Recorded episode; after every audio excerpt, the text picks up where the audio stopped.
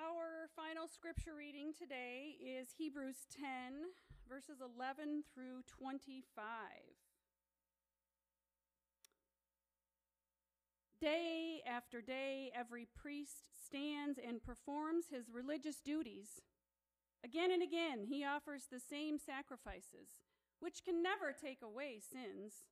But when this priest had offered for all time one sacrifice for sins, he sat down at the right hand of God. Since that time, he waits for his enemies to be made his footstool. Because by one sacrifice he has made perfect forever those who are being made holy. The Holy Spirit also testifies to us about this. First, he says, This is the covenant I will make with them. After that time, says the Lord, I will put my laws in their hearts and I will write them on their minds. Then, he adds, their sins and lawless acts I will remember no more. And where these have been forgiven, there is no longer any sacrifice for sin. Therefore, brothers, since we have confidence to enter the most holy place by the blood of Jesus, by a new and living way opened for us through the curtain that is his body, and since we have a great priest over the house of God, let us draw near to God with a sincere heart in full assurance of faith, having our hearts sprinkled to cleanse us from a guilty conscience, and having our bodies washed with pure water. And let us consider how we may spur one another on toward love and good deeds. Let us not give up meeting together, as some are in the habit of doing but let us encourage one another, and all the more as you see the day approaching.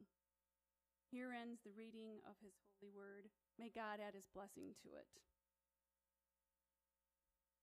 Let us pray.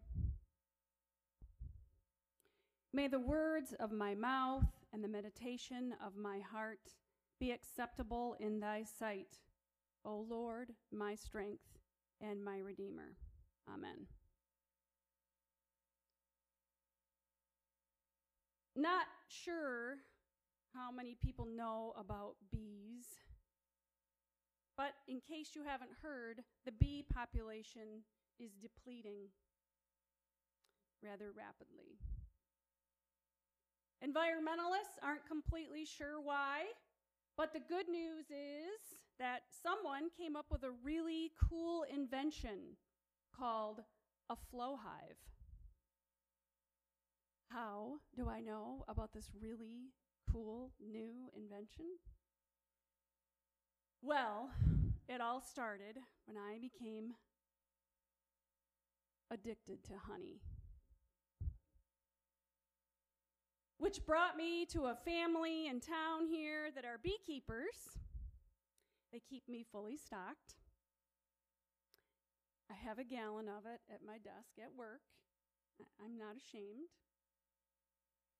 These honey beekeepers have like 17 kids, and almost every single one of them have come through the school while I, where I work here at the Clinton Middle School.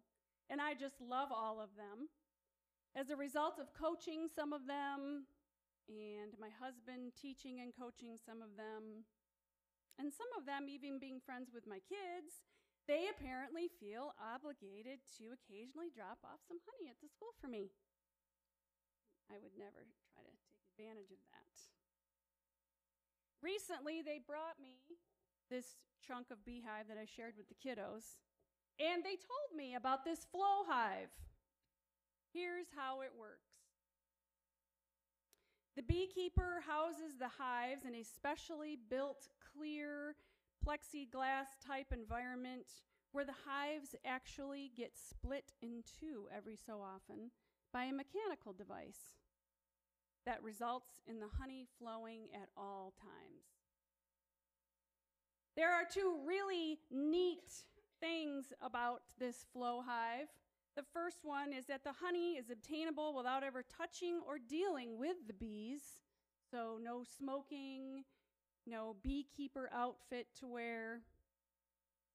The other neat thing is that as soon as the hive splits, the bees are back to repairing it right away. The word gets out that their home has been destroyed, and they immediately go into action. Experts agree that this invention is truly amazing, not just for honey consumers, but for the bees themselves.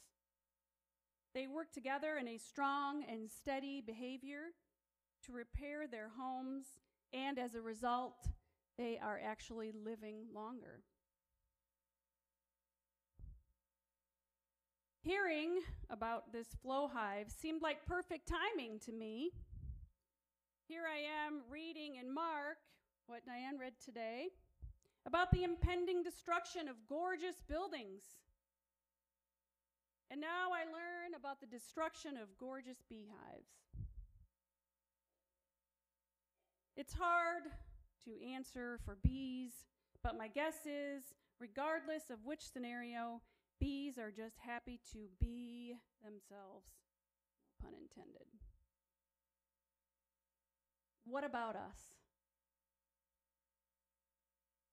Can we cope with impending destruction? Maybe. Can we cope with purposeful destruction of our homes, of our lives, all day, every day? Growing up as a kid, one of my favorite songs was by a group called Chic, and the song is called Les Freaks.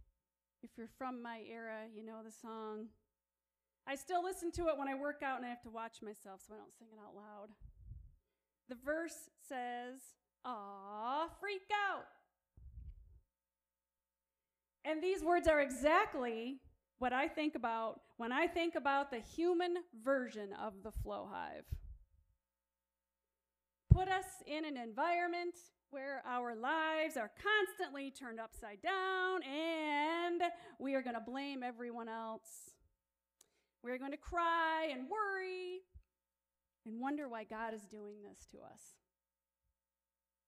And as I'm picturing today's scripture reading, I'm curious to know if after Jesus addresses the disciples, do they freak out?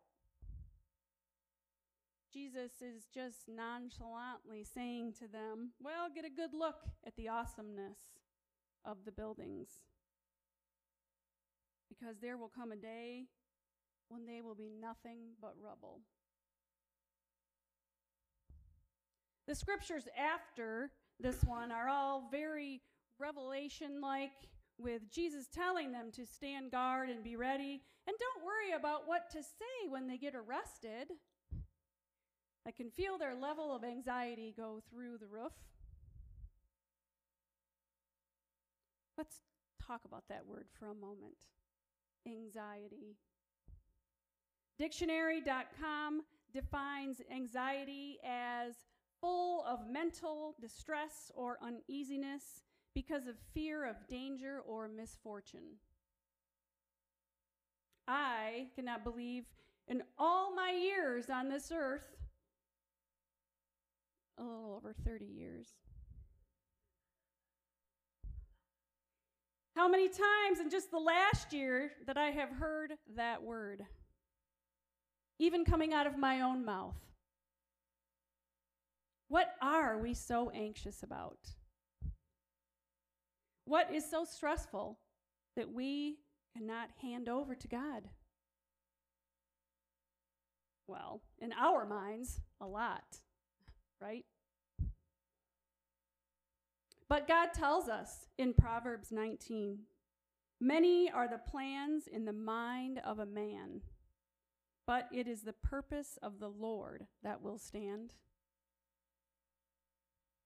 So, yeah, I'm sure the disciples were anxious, but what they failed to realize was what I just read.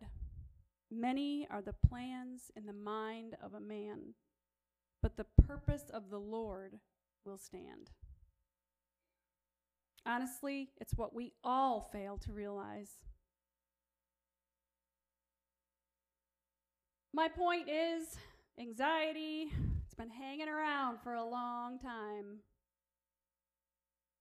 It's a blemish, it's a life sucker. It's the scarlet A that we parents wear on our faces, worrying about our kids. We like to think that with all of our modern conveniences that we have worked so hard to obtain, things would be better for us, but really, they just create more stress. For example, if my kids don't answer my phone call or my text messages within a reasonable time, 15 seconds, I am thinking the worst. Every parent's been there. But every now and then, I have to take a deep breath and stop and remind myself that our loved ones, if our loved ones that have passed before us could tell us something now, they would tell us this. Stop worrying. Stop stressing out. Everything is going to work out how it's supposed to work out. Plan ahead and be diligent. But listen to what Jesus is telling you. Really listen. Do you ever hear that voice in your head? One that is telling you about God's love? The one that tells you to stop holding grudges and start living each day like it were your last? Yeah, that voice. There are at least 25 million reasons why we could stress out. And yeah, I've experienced a lot, and I know you all have too. Judging from our prayer list this morning, yeah, we're all feeling it. But there is only one reason why we should let them all go because we can. We can go to God with all of them, and He will be our relief. He is the antidote for anxiety. A few years ago, a lacrosse team in Toronto was experiencing low numbers of fans coming to their games. They strategized and they came up with an awesome marketing campaign.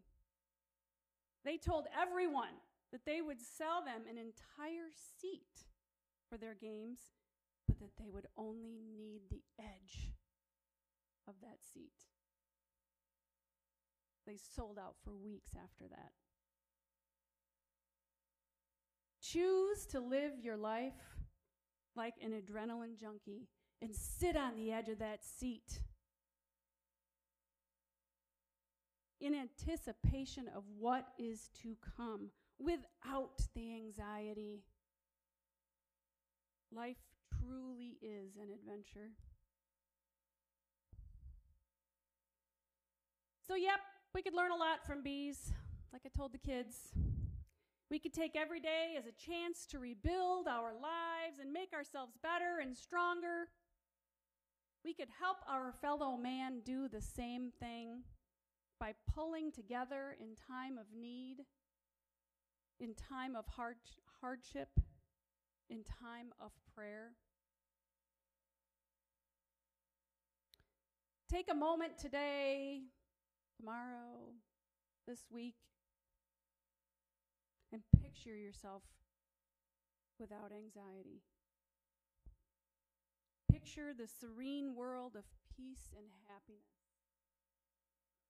Now, picture yourself giving you that opportunity to always feel that way. How? By giving it to God. Right now.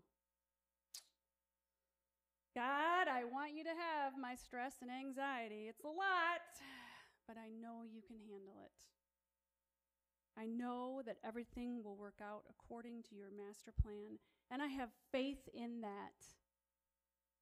I am willing to live my life to the fullest, and I know that love conquers all, and that your love above all else is what I need. Please hear our prayer and grant us freedom. Amen.